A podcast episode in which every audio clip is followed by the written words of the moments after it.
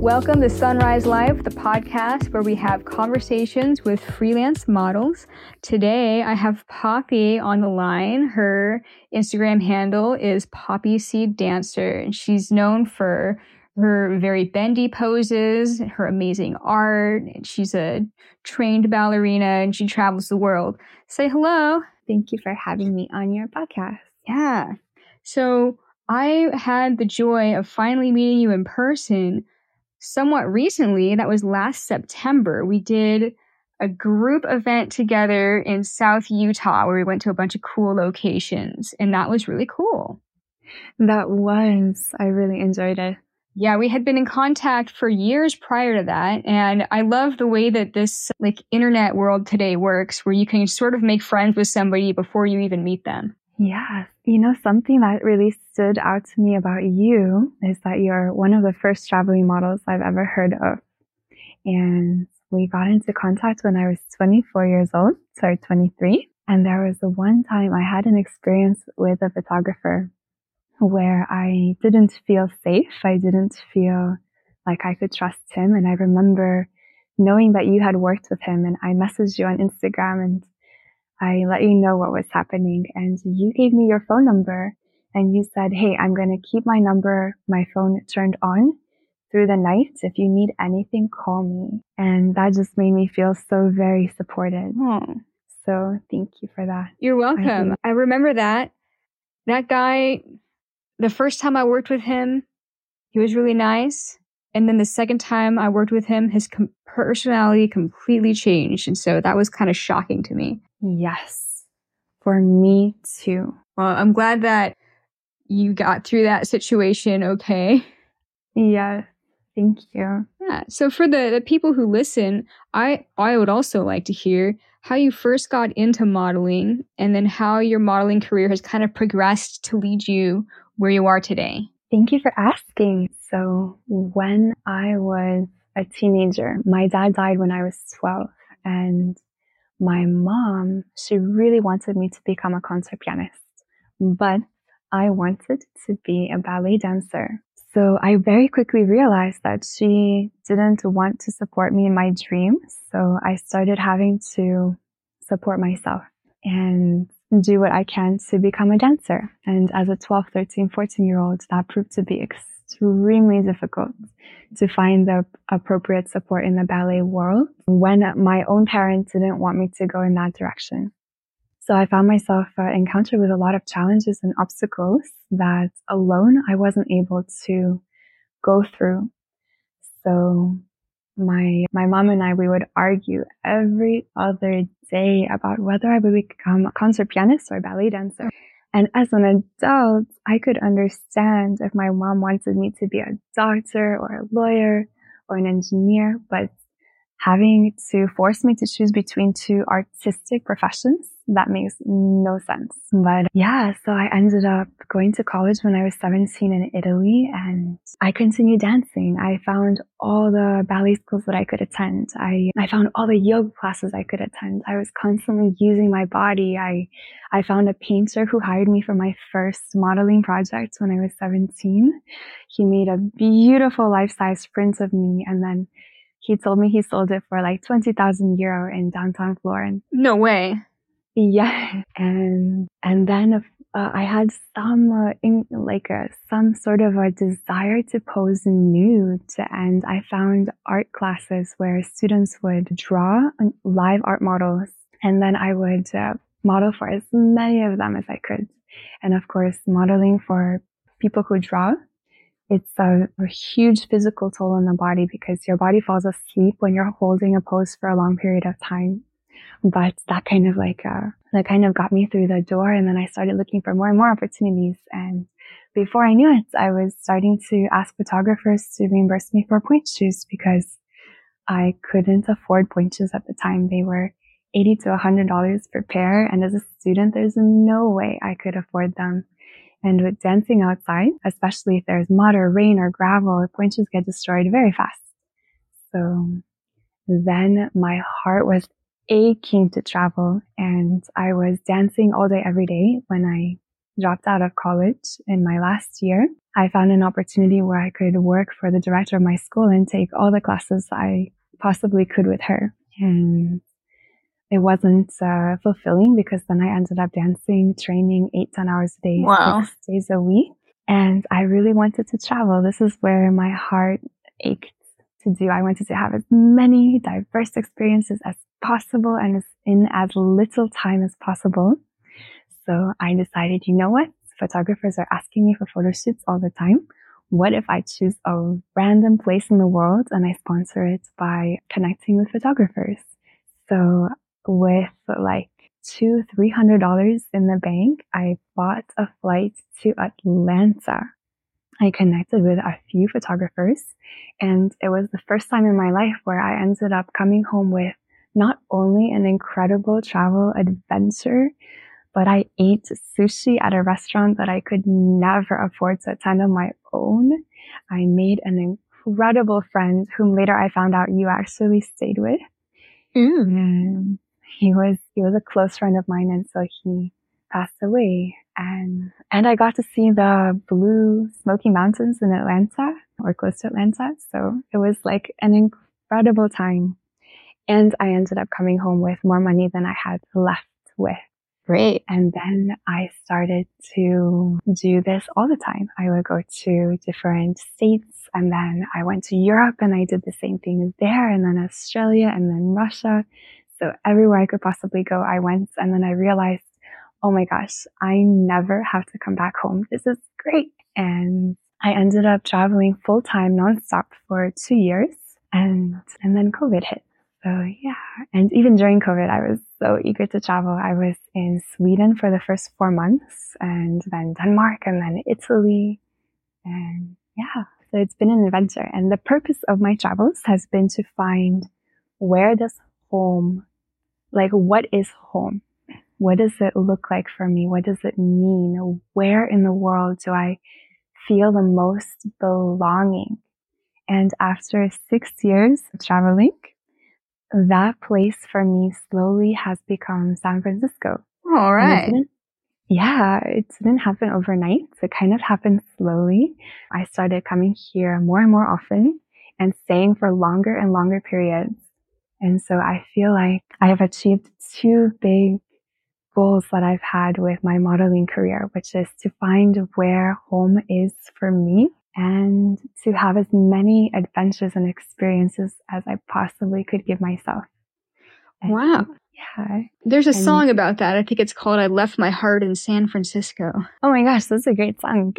I'm going to have to find it and listen to it because that's how I feel. Yes. Yeah. I've been there a few times. I do like San Francisco. And you're originally from Eastern Europe. Where exactly? I was born in Crimea in Yalta. So if you've ever heard of the Yalta Conference, it's the it's part of Ukraine, but uh, Russia has annexed it. Oh, so it has a complicated history. That's interesting. Yeah. Wow, that's amazing that you traveled the whole world and then San Francisco ended up being your home. Are you in like downtown or are you in a satellite area of downtown San Francisco? I am in downtown San Francisco. Wow. Yeah. So the only way that I can get a glimpse of nature is if I go on the rooftop. But I have to go up. Yeah. Wow. I mean, you can get plenty of nature as you travel too. Yes. I, but I am such a homebody. I, I love being at home. I love sitting and creating arts at home. I love having photographers come visit and shoot here when there's like a really ultra special project. I will open up my home for that. That's yeah. amazing. I think it's really interesting that you started posing nude for art classes first and then went into the photography. It was there any kind of a hesitation for you of having nude photos of yourself online? None at all. Actually, back then I was in a relationship with a beautiful, beautiful human, but he was very conservative. So he actually did not feel comfortable with my posing nudes. But this was such a big part of my identity. I remember my dad, who adopted me and brought me over to the States. he was a nudist. So he would walk around nude. He would take me and my mom to nudist resorts. So nudity was a huge part of my life already. I had no reservations around it. So modeling nude was just second nature to me and he didn't want me to do it. So I remember getting my first nude images published really, really beautifully and tastefully in magazines and then having to like hide them. I was so excited to see the images, but I couldn't show him. And slowly throughout the years, he actually became supportive. And even when our relationship ended, I was still traveling with him around Italy and getting him to take photos of me because he was very talented in photography. Wow. I slowly converted him. Yeah. That's cool. Mm-hmm. That's a cool story. Thank you. Talking about stories, I have this part of my podcast called the photo shoot fail of the week. Would you mind sharing some of your craziest photo Ah. shoot stories? this is so scary, but yes, if you insist. So one of my craziest stories is also really heartbreaking for me because one of the things that you and I love to do the most is uh, as art models, we love to travel the world, have these beautiful experiences and to have a photographer who is willing to create with us and build that relationship over time in beautiful places and who can just so happen to afford it without any doubts. That's rare. So when we find bookings like that, we want to nurture those connections. So there is a photographer who, who travel. Well, I don't know. I haven't been following him at all, but I think he still travels with models around the world and he's been doing this for years and he can afford to rent the best of the best locations, have several models at one time, have a makeup artist, have a driver if he needs, get private jets, like really fancy lifestyle. And I accompanied him on a trip to Iceland. And it's very emotional for me to talk about it. But on the first day, I had already traveled with him and I already knew him. So I thought we had a good relationship and he had our background in psychology. So I was really excited to have deep conversations with him and explore like who we are and what we are and what is this crazy human experience all about. And on the first day that I was with him, I was expecting to be traveling with two other models. But as soon as I came and uh, got into his car, I very eagerly asked, like, hey, so who are the other models? Like, really wanting to make friends. And he said, oh, you know, I decided it's going to be just you because the last time we met, I, I don't feel like I took advantage of your ballet skills enough. If you know what I mean. And I said, oh, okay, sure. I know what you mean. And in reality, I had no idea what he meant because I don't see why, why I can't pose the way I pose with anyone. I like um, my skills are not in contrast with other models; they're complementary. Yeah. So I made the mistake to not immediately message the other models who I thought were going to join us to ask what happened. I waited until after the trip, and it turns out there there was a very good reason why they didn't join us. He he ended up telling me on the very first day that he was being he knew he was being not faithful to his wife because she had no idea he was traveling with with uh, nude art models. Oh my god. She thought he was shooting landscape images, and then he made a comment like it's almost as if he wanted her to find out so that he would be stopped. And and then he told me that he fired a driver he had for extortion. What? And yeah, and he had a very, very elaborate, convincing story about it. And then I remember he sat down and he said that he had the resources to fight it out in court and his driver didn't. no. So looking back, I can already see like the power dynamic. And then after, after several days of traveling together, he was uh, very stressed and he canceled one day of shooting, which meant that I had two days off. So it turns out we had two days free. And of course, I want to spend my time exploring Iceland and doing as much as I can. And I was just so excited to be there. So out of respect to the photographer, I messaged him if it was okay to have my friend stay in my room. I had two, two, two beds available and I could see that he saw the message and he never responded. And then the next morning, he wrote me a message that was like telling me my behavior had been so incredibly unprofessional. It would be a waste of his time to get into why.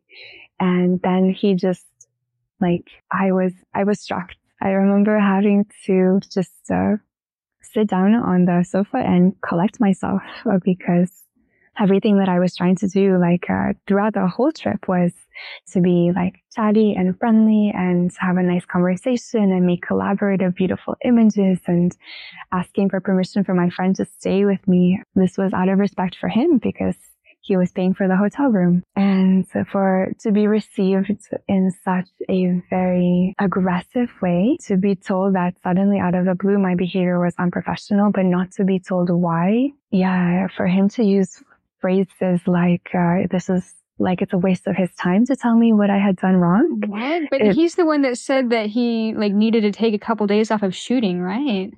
Yes. So, okay. Yes. So I, I messaged him like, Hey, please, could you tell me what happens? Like, was it this or was it that? Like, let's, let, let's come to a conclusion. Like, I, I don't want to leave on a bad note. This has been such an incredible trip so far. Like, what's going on? And he wouldn't respond.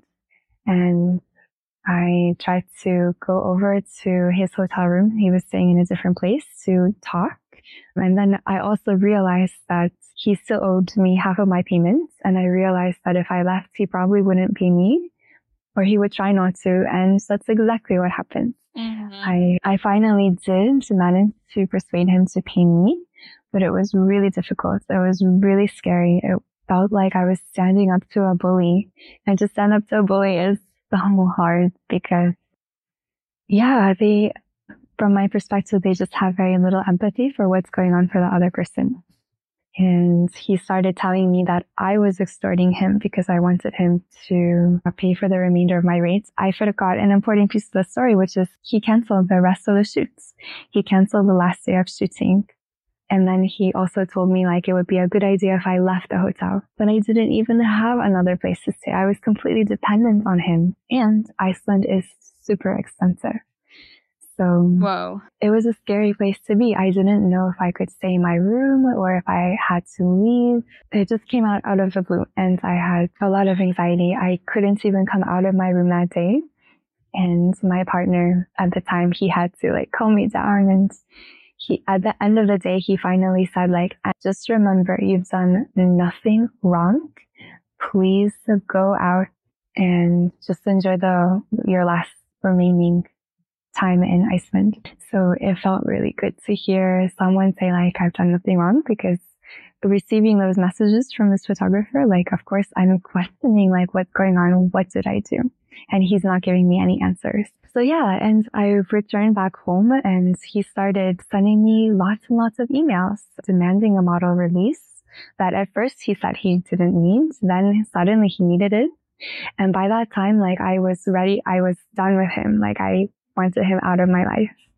And I never thought he reached out, he would reach out to me again, but he started writing me emails. He, they were very um, not okay emails. They were like trying to, he was trying to put pressure on me to coerce me to sign a release, but I didn't want any more contact with him. And he was telling me like he would go to the police station in Iceland and report me for extortion and that he had been under distress and he would call the cops on me and like all these things.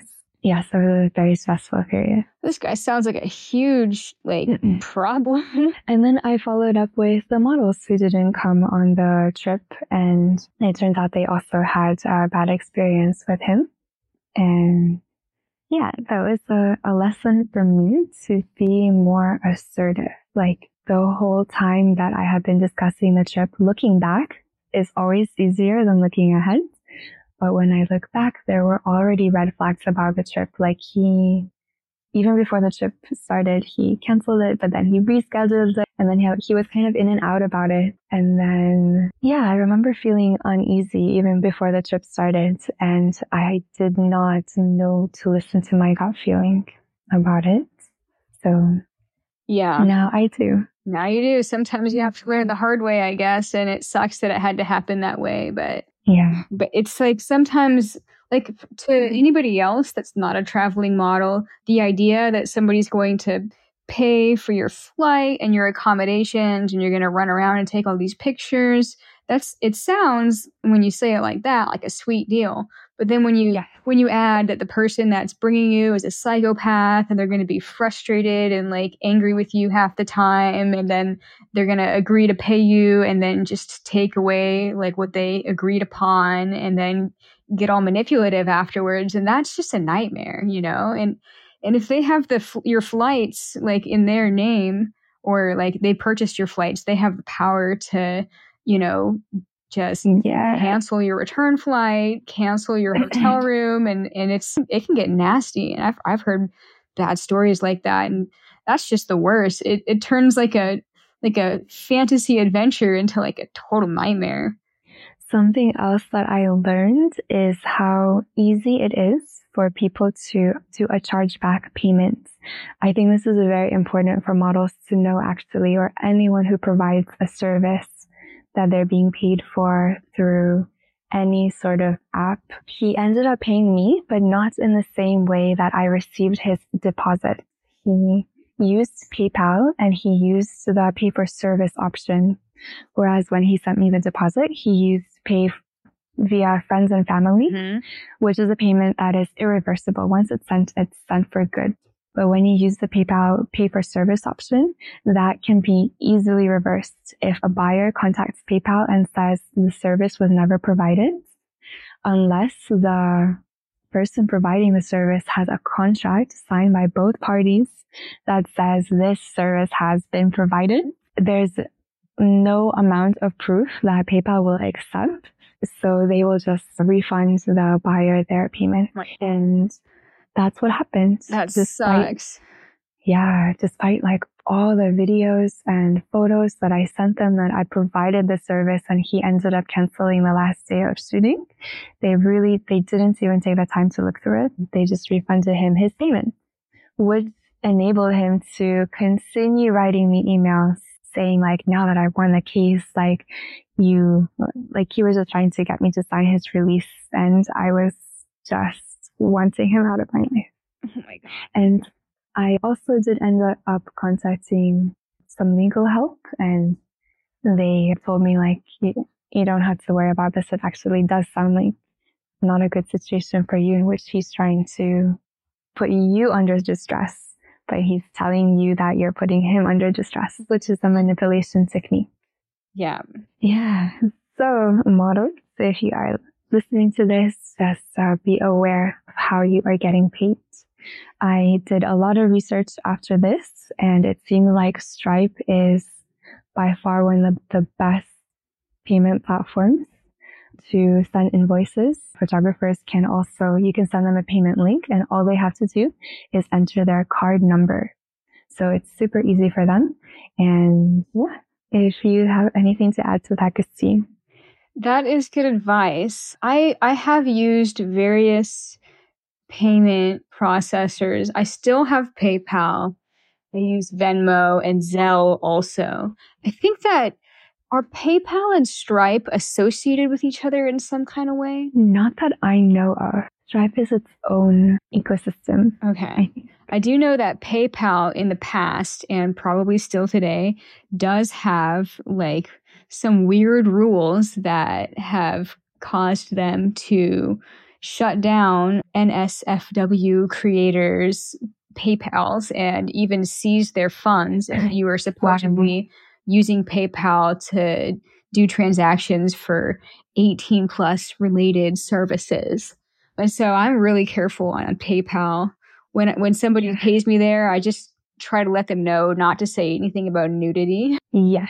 I have heard of other others who have had issues with PayPal as well. Yeah. So I, it's not my first choice, but because so many people do use it, it is often the most convenient choice. But lately, a lot of people have been using Zelle, which is great because it's just mm-hmm. direct into my bank account instead of having to go through a third party. Yes, that is perfect.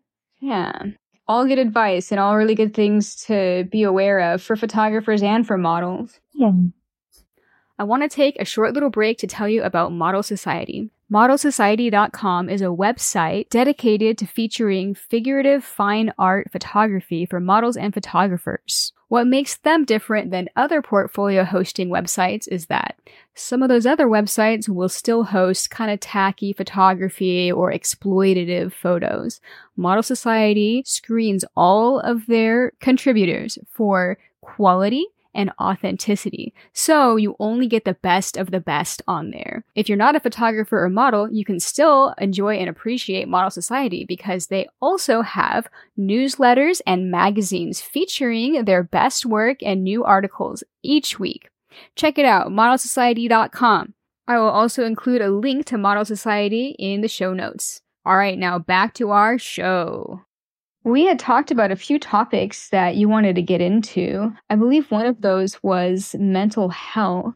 I'm really curious yeah. what you wanted to say about mental health and being a traveling nude model. Well, something that has been on my mind a lot lately is I have been abroad for the last three months and just came home a few days ago. I went to Chicago, New York, London, Paris, Singapore, Thailand, Bali, and Iceland. Wow. And it was quite the adventure. And when I was in, in Bali, I did, I started out doing a yoga teacher training program. And I have been exploring different ways that I can inspire my photo shoot. How can I be better at what I'm doing? How can I offer more skills, more creativity? How can I continue creating content that inspires me and consequently the world? So I thought the yoga training program would be great. Also because I'm aware in, in however much time I might want to transition careers and do something else. I feel like I will always have modeling wherever I'm traveling in the world. I'm never going to stop traveling. I want to be able to do photo shoot, but I also want to be able to stay home in San Francisco more and have people come visit me and hold classes. And so yoga teacher training started. It's really great. I was so happy to be there. I was coming to class early and warming up and I've been working with my body since I was eight years old, training uh, to become a ballet dancer. Wow. So I know my body really well. I have a specific style of movement that is just natural for me. And on the third day of class, I encountered an instructor who, long story short, he basically just wanted me to follow exactly what he said in class with no adjustments, even though we were being encouraged to listen to our bodies, don't pursue hard, do what feels right. He, he did not seem to be a proponent of that because when he saw me making small adjustments to his poses, he came up to me and he said like, no, you're doing that wrong. Like tuck your tailbone under. And then I was confused, like, wait, hold on, chair pose. It's supposed to be the flat back. Why is it telling me to tuck my tailbone under? That creates an S shape in my body. And then uh, he said, like, okay, I don't have time for this. I'll come back to it after class. And then a few poses later, he came up to me and he said, like, why are you doing a hip flexor stretch? We're doing a hip opener. And I said, like, oh, this is too deep for my body right now. I actually don't think we should be doing hip openers in the first 10, 15 minutes of class that is way too deep for yoga, but to each their own.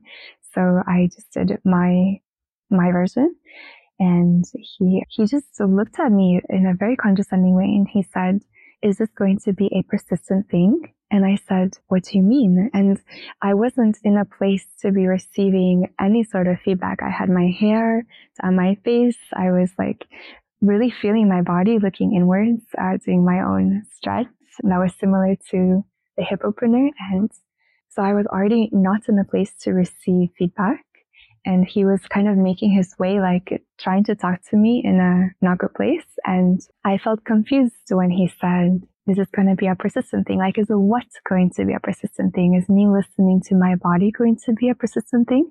And I asked him this and I said, like, of course, I'm going to continue listening to my body. And he just nodded and he said, like, and he walked away. And that was such a confusing interaction for me to be asked, is this going to be a persistent thing? And then him responding. And then I just broke down crying on my yoga mat.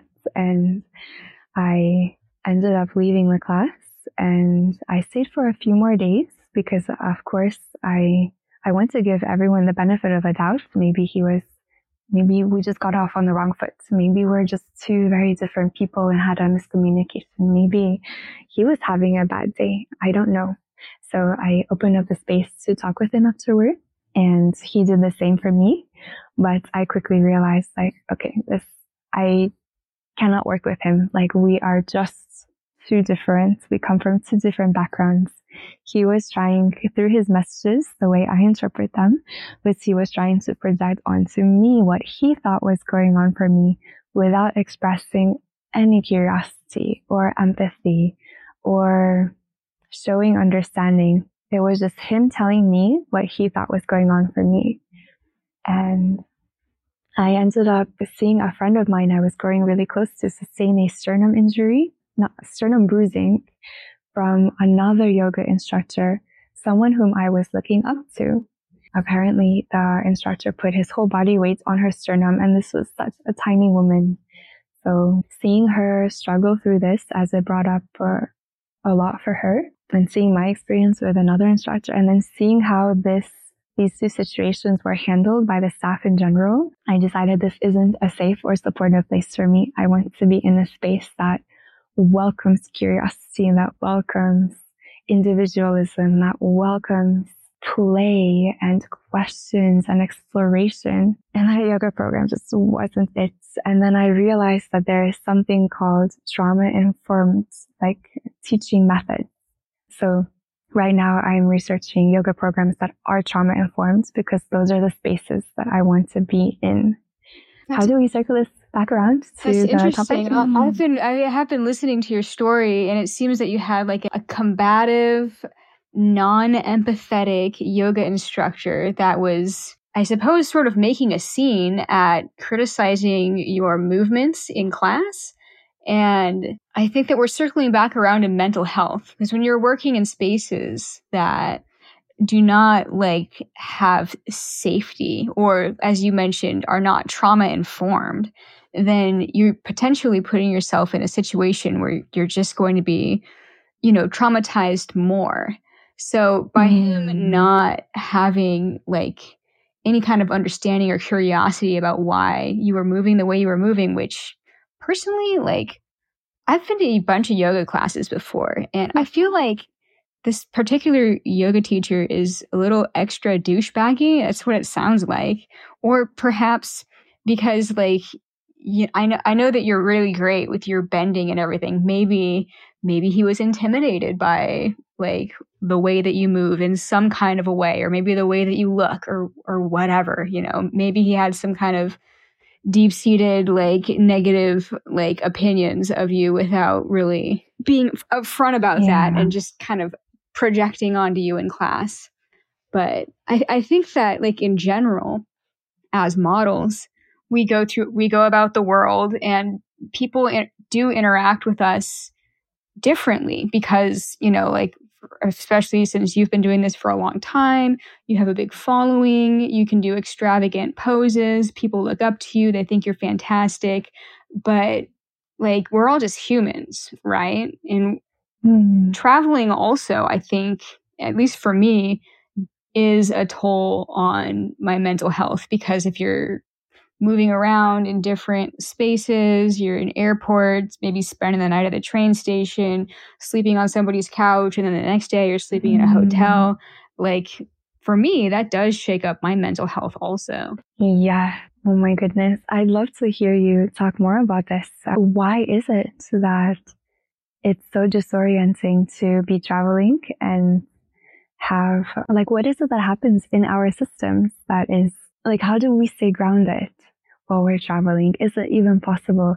I think a large part of my travels has been, can I find peace amidst chaos?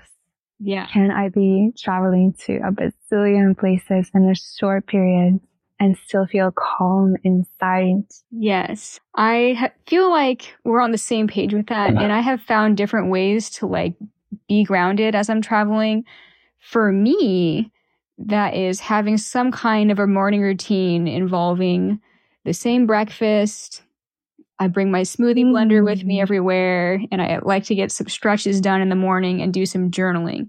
And if I can do that every day when I'm traveling, you know, the temperature can be different, the beds can be different, what I'm doing that day can be different, the humidity could be different, the people can be different. But if something in the morning when I start off my day is like the same, that kind of levels me out. And uh, what keeps you going? Like, what is your motivation? What is your vision for your life? Can I ask about that? Oh my gosh. Because- We're doing the reverse Uno. The interviewee is asking the interviewer questions, but I love it when people do this because it puts me on the spot. So, what keeps me going? You know, that's a hard question as a traveling freelance model. And I can say that in general, I am probably mostly running from something. Like I want to have this inner peace, right? But what what is inner peace and where do you get it? You would imagine that you get inner peace by like, you know, being calm and staying in the same place and just being happy with what you have.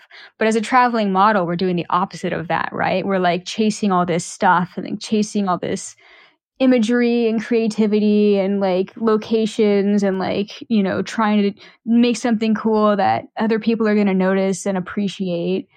And in a way, it's just, it's workaholism for me. I find Mm. myself You are a workaholic. I, I do enjoy it, and it's definitely a healthier addiction than alcoholism, which was part of my Mhm. past.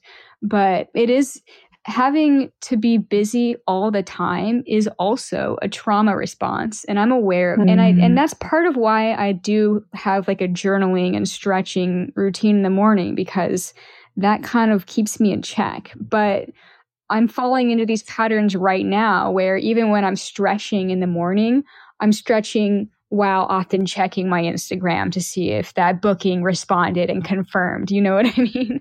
Wow, that's interesting. You say that workaholism can be a trauma response. It totally can be. And I think there's a lot of people who have had like trauma in their past or maybe other addictions in their past that be- become a workaholic or addicted to the gym or to yoga even i guess I've been reflecting on how do I balance work with my personal life and social life and just continuing my education, whether that be in yoga or in trauma informed techniques or in psychedelic training or in aerial hoop. How do I balance all those things? What do I prioritize? How do I prioritize my time? What is it that I want to put into the world? And now that I have for myself achieved my first and foremost goals with traveling and modeling, which was to see the world and to find where I feel a sense of belonging and home. Now, what is my next purpose? yeah So that's been hard. That's why I was curious to ask what keeps you going? Like, what is your motivation? yeah i suppose besides like what i'm doing being workaholism essentially which i hate to admit but, you know in a way it is what what keeps me going like moving forward you know for a long time for many years i always had some kind of a big project that i was working on whether it was like like a, a film project or like book that i wanted to make. But right now i suppose the project that i have right now is my podcast.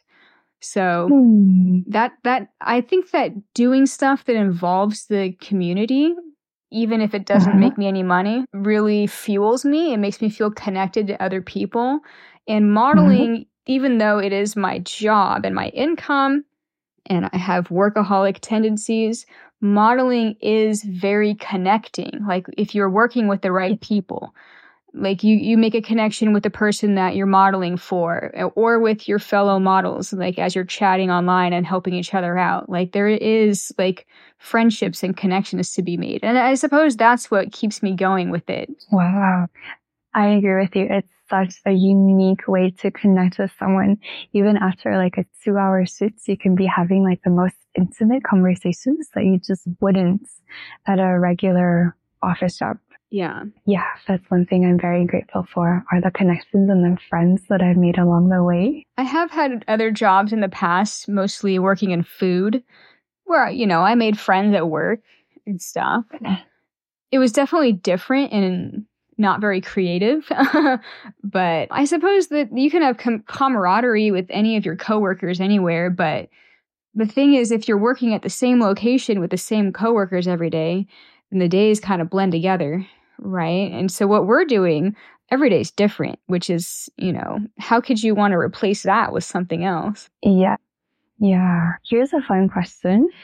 Can you name the first few models that come to mind that inspire you? The first, your work? The first few models that come to mind that inspire me. Ooh, I love this question. Okay. It's a scary one to answer because we also don't want to make anyone feel left out. I know. I don't want to make anyone feel left out. But when it comes to inspiration, there's definitely people that I know personally that inspire me that I've met and worked with. And then there's people that I haven't met yet, but I think that their stuff is really cool online. And one person that always comes to my mind when somebody asks about inspiration is a model. Oh my gosh, I'm gonna, I don't totally know how to pronounce her last name, but it's Mel- Melanie Gaydos she has she's completely bald. She has some kind of something going on with her body with her cartilage in her body but it gives her a really unique shape and look.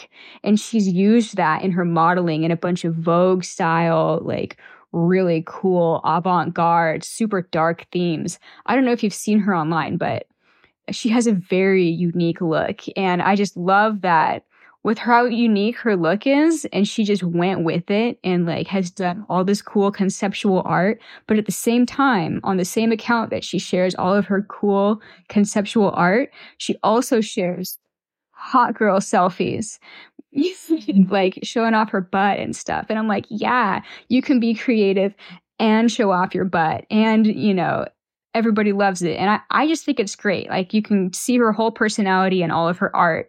And I, I think that sometimes people take themselves too seriously and they'll only show like one part of themselves that they think is like the most amazing thing ever. But you don't get to see much of the personality. So that's why I really like, mm. you know, how she shares herself online. What is her Instagram? Mm, I will. Gaydos, G A Y D O S. Yeah. Wow, yeah. so beautiful. Yeah, yeah. She does a lot of really cool stuff. She works with really amazing artists. And then another person that I have thought is very inspiring is ShaunTia. I've yes. known ShaunTia for many years. She's amazing at posing. When I first got into traveling for modeling, so many photographers in different cities all around the country would talk about how she was the best poser ever. And I was like, I have to meet her one day. And I did meet her one day, like at a group event. Mm. And she was so nice. And I had to pee in the bushes in the Dominican Republic. And she was nice enough to hold up a towel to shield me from the public. Aww. awkward, but it's a story that I'll never forget. Anyway, like she's so amazing because she was very, very accomplished as a traveling model and then turned to photography and became very accomplished as a professional photographer. And, you know, she's great. And there's, there's so many, so many people that I could list. I, I feel like I could talk about all the people that inspire me like until the cows come home, but I'll mention one more person. And now and now I'm already feeling guilty for not listing like a hundred. I know what you mean. But one other person who inspired me is a model who goes by Floofy. And mm. she was the first professional traveling model that I met in person because I sought her out because a fellow photographer told me if I was trying to do this full time, I should meet her because I was worried about how short I am and having any success as a five foot two model. And she's, I think, five foot three, so really close to the same height as me. And she was already traveling the world and, and doing freelance modeling full time. So I I went to Portland and I met her. I, I found out that she was, you know, helping out at an art show and I went to it and introduced myself and I was so nervous because I'm I'm very like socially awkward and and it's hard for me to make new friends. So the fact that I drove to a different city just to try to befriend somebody was really going out of my comfort zone. But she was so friendly and she was like, if you ever want to come back to Portland, you can stay at my house. And, you know, I've got photographer friends that might want to photograph us together. And she sort of gave me a bunch of advice. And if it wasn't for her, I don't know how well I would have done with my own, like figuring out how to be a freelance model because it's not, when you first start out, it's not like a welcoming community. Like there's competition and you know your friends and family are mm. talking shit about your photos on the internet. I mean that was at least my experience and she was one of the most supportive people the most friendly and she invited me into communities of other models online that would give each other supportive advice. And if it wasn't for those facebook groups that she invited me to i would have been still like you know shooting in the dark for a while yeah wow. So, so, those are some of my my biggest inspirations in modeling. Just you know people who do cool stuff but also show their real personality and then people who are like willing to help you out and give you advice. I am noticing that fufu is now a makeup artist. She does do um, makeup yeah. yeah. And i've also been aware of her for a long time but haven't ever talked i think. And i'm so glad you mentioned that modeling can sometimes be oh, what was the word you used? You said it's not always welcoming to new models? Yeah it, it can be hard when you start out because like no if nobody really takes you seriously when you first start out right? Do you mean other models or other photographers? I think well both because if you have just mm-hmm. started out and you're traveling to a new city if you don't already have a ton of amazing workup, then nobody really takes you seriously because you're you haven't, I guess, proven yourself yet. Yes. Yeah. I remember being part of a modeling group when I first started and being so excited to be part of that group and recognizing like, wow, this is a powerful force where all of us unite together to support each other. We don't have agencies or managers to like keep us safe. Like we have to do that for ourselves. So I made the mistake to to first propose like, hey, why don't we all raise our rates just a little bit? Like as a community, we can do it. We deserve it. And some of the models that have been doing this for 10 years, they were like, who are you? Like, what the fuck? yeah. So it did also take me a few years to find my, my spaces, my friends, my modeling groups. It's not a one size fits all. That's true. Yeah, there mm. there's definitely some cattiness, especially with people who've been doing it for a really long time. And I try to keep myself in check, but in in one case, it's it's good to help people out, but it's also if the person that's contacting you for help is only like trying to get your contacts and there's no other connection there or there's no indication that they actually are gonna show up to the photo shoots that they're booking it, it's kind of like it's kind of like you're dancing a narrow line where you want to trust that everybody's going to be a good job, be a good worker, do a good job. But I have like recommended models for workshops that totally flaked out and turned out to be really unreliable. So if you don't know that somebody's going to be reliable or not and you recommend them, it kind of falls on you. It makes you look like, you know, a little bit less Mm-hmm. reliable if you recommended somebody that totally dropped the ball. So, I mean, I, I, take it with a grain of salt. I definitely do help people out if I feel like they're genuine. But if, you know, you can get a vibe if somebody's not being genuine with you, I suppose. You know, you can tell these days. Yes, that's, I don't know, a characteristic that I absolutely never understood. How can you make commitments and not keep them? I, it baffles me. It is so unprofessional, whether that be from a model or a photographer. Yeah. There's something else that I remember we mentioned at the beginning before we started. You wanted to talk about photography ballet poses specifically, and I would love to hear your opinions on that. Thank you for asking. This is such a broad topic. The thing that I feel most important to share on this very broad topic is how important it is for photographers to capture good ballet technique when the concept is a ballet photo shoot. So one thing that photographers can do with ballet dancers is share all of the photos afterwards so that we can choose the images in which we look the best because developing an eye for what looks good it's, it takes years of practice. You can have two nearly identical ballet photos, but in one photo, the leg, the muscle is just slightly more turned out, slightly more extended, just has more ethereal perfection that all ballet dancers are striving for. And our whole life, we, we strive for this ethereal perfection that some question does it even exist. So I had in the beginning, I had photo shoots where I would put my best effort into the photo shoots and then dance my heart out to jump 200 times in two hours to get the perfect jumping images on a concrete floor. Yeah. That was harsh on my ankles, knees, hips, but I would do it because I, I love the beauty. I love the art. I love the challenge and I wanted to prove myself. And then to go through these photo shoots time and time again and then never receive the images. And that just really, really hurt. I understood I was being paid, but I did not understand why photographers would not share a process in which we collaborated because I'm putting in the physical efforts.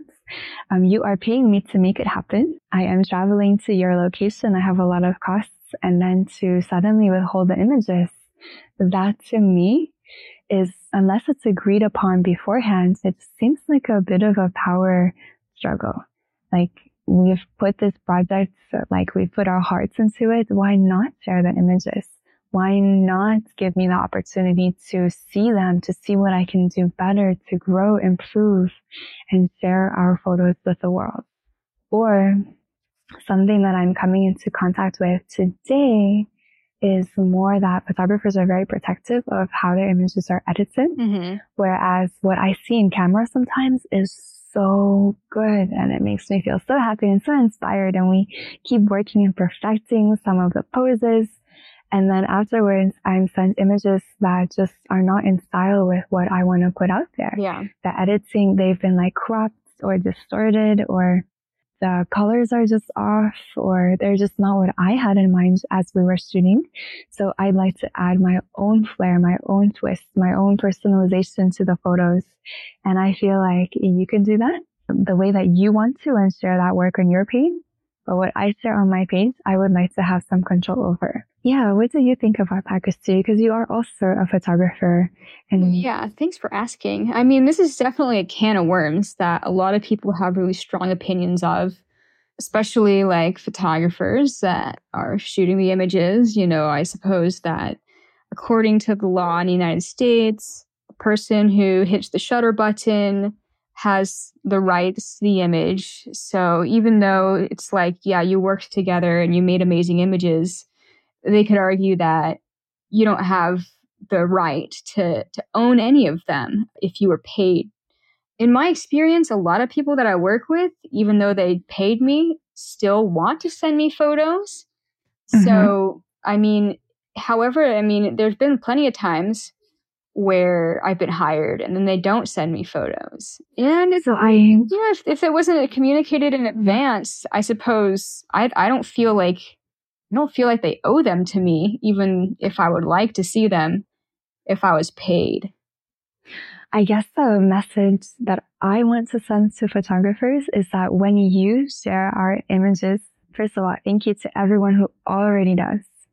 And to those who have any reservations about sharing your work and letting us models either edit the images to our liking or select the photos that you may have missed, mm-hmm. that is continuing a collaboration process that is so important. Yeah. The collaboration starts before the photo shoots.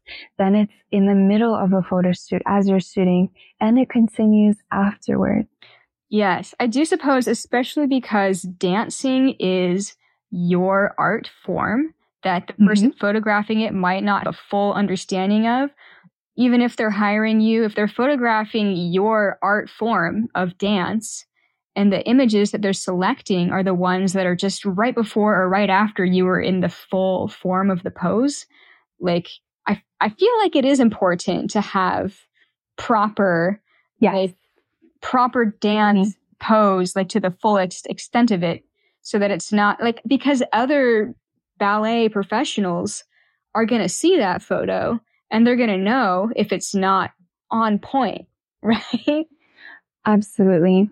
So, so for a professional dancer who's with a company full time, it can be compromising to their image to have images out there that are not in full extension, that are like where she's like half blinking or oh not in the full pose.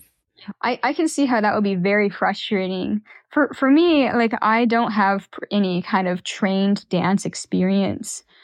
But I have had photo shoots where the photographers want me to wear pointe shoes and a tutu and do stuff that ballerinas do. And every single time, this hasn't happened too many times, but I'm just like, you should hire a ballerina because I am not one. I can perform, but it's not going to be the same. And then actual ballerinas are going to see this oh. and know. Yeah. Yeah. So so I, I think that just mm-hmm. taking taking the taking the photography of that art seriously, I think would mean you know making sure with with the person that you photographed, you know what what you want to put out there. I suppose I think that is important, even if they paid you. What would you say to photographers who are very protective over their final edit? when uh, when we just don't share the same taste and let's say it's a TFP shoot and our editing styles are just different. Oh my god. How Mm-hmm. I have had this and I hate it. So if somebody if somebody edits in a way that I don't like and we shot trade where the reason I'm fo- modeling for them is because I am intending on using the photos somehow for my portfolio or whatever for me in particular, that means not photoshopping out my stretch marks because I like them to show. And so many people want to edit them out, especially if they're like well known photographers. They're like, oh, it's part of my process to remove all scars. For me personally, if it's a trade shoot and I'm going to post the photos, I don't want that edited out. I want it to show because I'm going to talk about it in the post. So this is definitely a conflict that I have had, even with trade shoots what do I do? I I I can ask them. I, I try to ask them in advance, like when we're setting the shoot up, please don't edit these out or whatever. In general, if I am trading with somebody, it more or less means that I already like their style. But I suppose for things that are specific to me, like the stretch marks, it's a request that is often overstepping what they're comfortable with sharing too. So I have had some where like I, I don't know, like I suppose with some styles of photography, like pinup, it doesn't make sense to show any skin texture because pinup is obviously its own style. Mm-hmm. But if there's people that like are clashing with me on that and they want to over airbrush my skin and remove all of my stretch marks, you know, for me, I'll just take it as a lesson learned and not trade with them again in the future. Yeah. And, and the message that I want photographers to hear is that you're not compromising your work by letting us make adjustments to it. It is our work. You can do with it as you like. And I would like also to have some say in the final result that I post to my page. Yeah, especially if it's a trade shoot. I mean, there's definitely like certain editing styles, like if it's really oversaturated and my, you know, I had like pale skin that day, but you made me really dark tan or like you popped the color of my eyes so bright that I look like a cartoon. Like that kind of stuff I'm not into either, you know? Yeah. Something that I struggle with is the vocabulary of describing to photographers what I like or don't like in the edit. I, it's a fine balance because I don't want to come across as offensive ever. And I want to work with them to perfect the process. Yeah. In the case where they want full control and it was a paid shoot.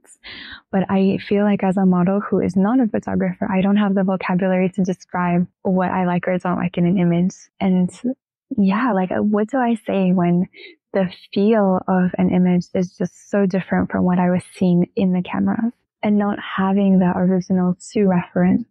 I think that's a hard one because the feel of the photo is very subjective to everybody because that that's like hmm, the way that you're like posing and emoting doesn't always come off in the camera and if the photographer is not like on the same page with like what the vibe is going to be i feel like it's just never going to be you know what you want i don't i don't i don't think there's a good way to say it because a lot of people have their own way of photographing and they can't like you know, feel what you feel when you're like doing your posing.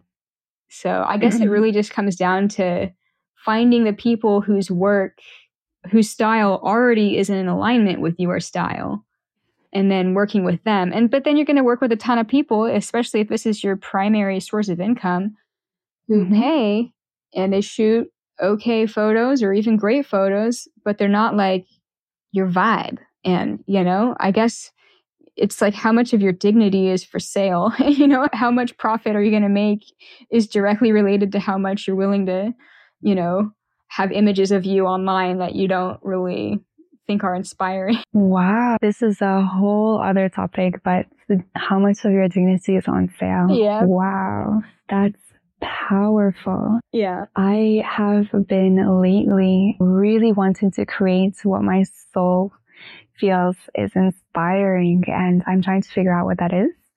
Going back to the models, like other artists whom we find inspiring, a few people who come to mind for me are Astrid. Yeah. Hi. Astrid is amazing. That's a beautiful art model. Like it's incredible to watch her transform into all these different characters. And she takes her own photos. She, I met her over the summer with Rory, who is also incredibly inspiring in Denmark. And, um, and Clara Renee, she is a beautiful art model and her images have like this erotic that is just so warm and inviting. And another one is Momentum We Go. She is an aerialist and we look like twins. We have the same, very similar bodies, like same exact height. Wow. Like we're both dancers. So to see what she does, like I have picked up aerial, I have uh, an Alira, an Ariel who partly inspired by her incredible skills as an aerialist. Yeah, Victoria, like one of the first ballet models out there. Um, just to see like how much she's still going, still into it, like still Oh, yeah. traveling so much. She's also Um, very inspiring and she's been very open about her journey as well, which I do think is really cool when people are talking about like their personal struggles and stuff online. And my best friend in San Francisco, Ruthie, she is an agency model, so much different, but also such an inspiring human being. I forgot how I was going to tie that into what we started talking about, dignity. Oh yes, having our dignity. Yes. so today I feel like, yeah, I, I want, I'm trying to figure out what is my motivation for continuing with modeling. What is it that I hope to achieve or aspire to? What is my goal? What is my vision? And I, uh, I felt so heartbroken yesterday. I was contacted by a photographer whom I've been following since 2019, five years, has such beautiful work, underwater, black and white, artistic nude. And at first he sent me a link on Instagram uh, showing some images that we could create together that he was wanting to hire me for. And I said, this is great. Like, okay, let's, uh, let's go. Let's confirm a date. And then he said, oh, wait, I'll get back to you. I want to be more specific about what I want to create. So the next day he sent me an email with another link that was the second time around much more erotic like showing genitals, like all these things that I don't want to be creating with other photographers that I feel like I cannot take a paid booking for because my body might not want to pose that day. Like I'm really sensitive to my my cycle. Like what if I'm having my period and I just don't want to wear a tampon or to pose like that when I'm feeling vulnerable? This this is not something that I feel I can do and get paid for it. So I just, uh, I love artistic nude. I love creating the erotic vibe within my artistic nude boundaries. And I had expressed that to him, but he still, for some reason, kept asking me for it. And uh, yeah, it was just heartbreaking. Like, are you, I don't understand some people's interest in genitalia. Like, why do you want me to pose like this? If- Yeah. like why do you want to have the opportunity to see my genitals even if afterwards it's not pornographic and your images are beautiful why like why can't you use my other skills that i have to offer Yeah.